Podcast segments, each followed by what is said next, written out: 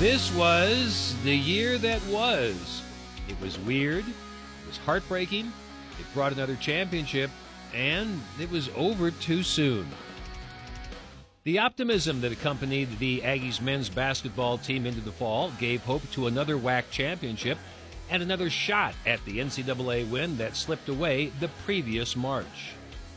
Injuries took A.J. Harris and Clayton Henry out of the mix in October.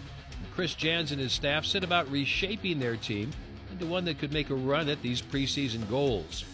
November had some tough moments. The final score: the Wildcats 83, the Aggies 53. The team was two and three two weeks into the season.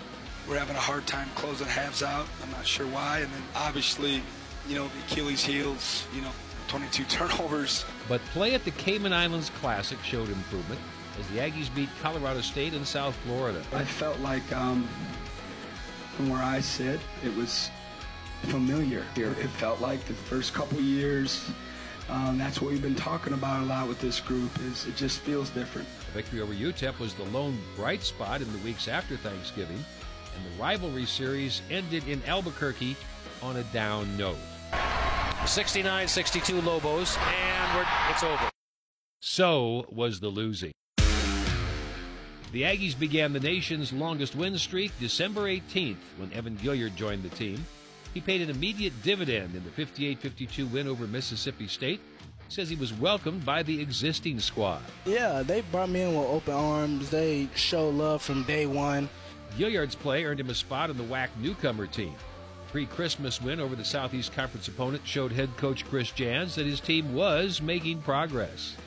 Uh, this this year's version of the Aggies needed uh, a big win. And then I was just real proud of, of, our guys to show some resolve, some toughness, some resiliency to hang in there and continue to make some plays down the stretch that we really, really needed to get the win. But injuries continue to pester the Aggies throughout the year. Terrell Brown's first two months of the season were hampered by a pulled hamstring and a stomach virus. Once league play began, Brown was ready to go, hitting multiple threes versus California Baptist and started to look like his old self. I just I just felt really good, you know. I felt like like I um, I put a lot of energy out there, you know. When you got the crowd getting in it, into it, you know, and the rest and everything, kind of gets to you. Even that was only one WAC game. Brown was confident how the year would go for the Aggies. To be honest, I think we have a great chance of you know being number one. Just again. At the end of the year, Terrell Brown was named to the WAC All Defensive Team. During the 2020 season, the Aggies set the WAC record for consecutive conference victories, winning 31 straight. The backyard not good. McCants the jam. Here's Johnny. The Aggies were only the third school in the WAC to go unbeaten in league play. Clean a breakaway. He jams. But the cruel path of the season gave Chris Jans another S curve to deal with when Trevelin Queen hurt his knee at Utah Valley. It would sideline him for six games the Queen had his own way of dealing with this temporary setback. Uh, I'm just like a real spiritual person. Growing up, my grandmother's always just had me being a spiritual person. Make sure I put God and have faith and keep hope at all times, no matter what adversity I may face. Center Ivan Aurrecoechea was en route to a first-team All-Conference selection when he scored 23 points on a Saturday night in February in Kansas City. Ivan's teammates knew he was hot.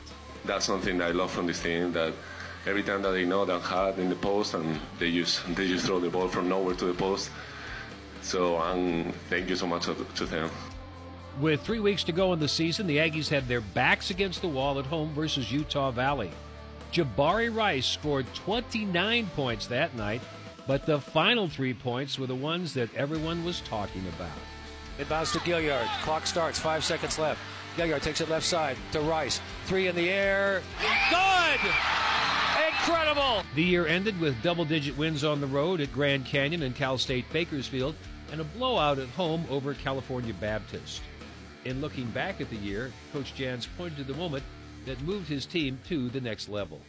For the Utah Valley game, we gave up 48 points in the second half, and we end up winning on a, a bank shot um, that we needed to get back to our roots. We needed to get back to our core, and, and so that was a great uh, reset time for us, and we took advantage of it. The strangest year of Aggie basketball had a familiar ending, though, from a team that had changed, matured, and grew under Chris Jan's direction.